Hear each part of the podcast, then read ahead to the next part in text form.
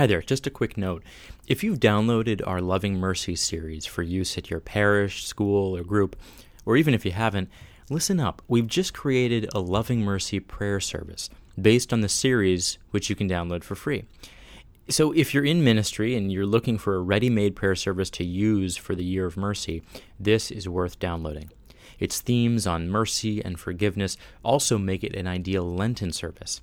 Remember, it's free to download and it has a prepared reflection, sheet music for an opening song, and even two formats of worship aid. This is stress free. Go to ignatianresources.com and you'll find the prayer service download link on the Loving Mercy page. This is the God in All Things podcast, rooted in Ignatian spirituality and seeking the presence of God in the everyday.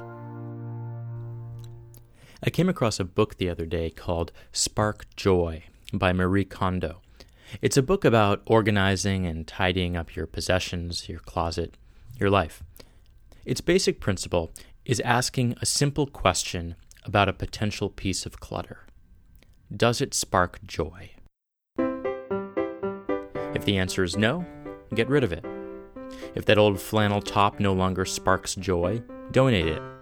If a book on your shelf doesn't give you a sense of joy, give it away. This simple question immediately reminded me of a basic principle of Ignatian discernment asking the question, Does it give me joy? In my past experiences of discerning big decisions, I found how powerful that question can be. And the verb spark captures even better the power of this question as a discernment tool. Does my interest in job X spark joy within me? Do the prospects of getting married to person Y fill me with great joy? Does the possibility of moving to location Z give me an experience of joy? Spiritual directors will often ask if a decision gives one peace.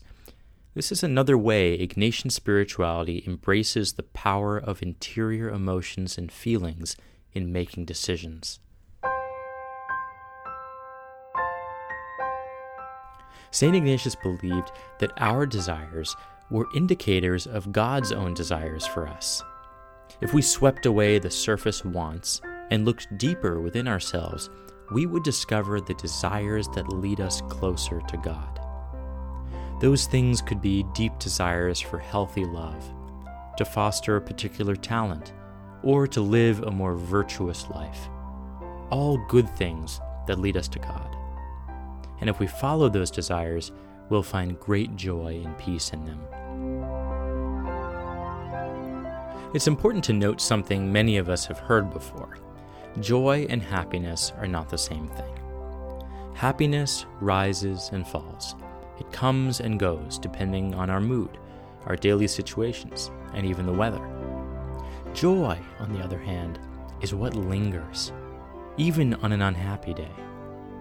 This is what St. Ignatius noticed when he was discerning between a life of indulgence and fame and a life of living for Christ.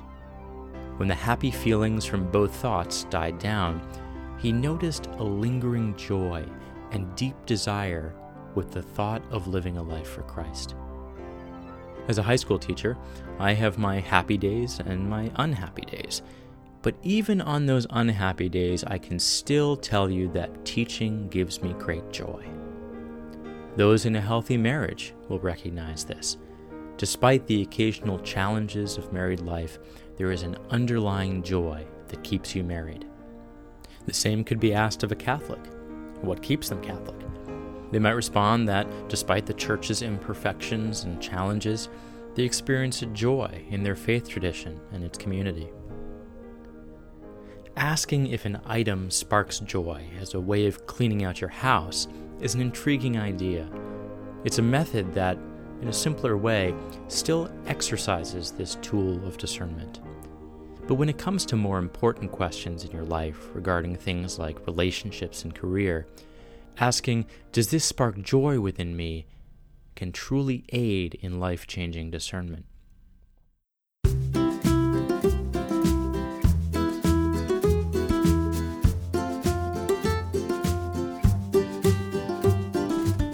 God desires us to live lives of joy. And even asking ourselves this question throughout our day taps us into an awareness of this desire. Is the way I'm occupying my time spark joy for me and for God? I believe having a Christian disposition is cultivating joy in our lives. And we can only do that when we ask ourselves that question Does it spark joy?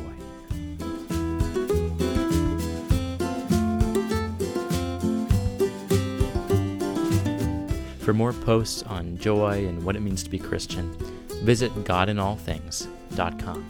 And don't forget to download our free Loving Mercy prayer service at ignatianresources.com.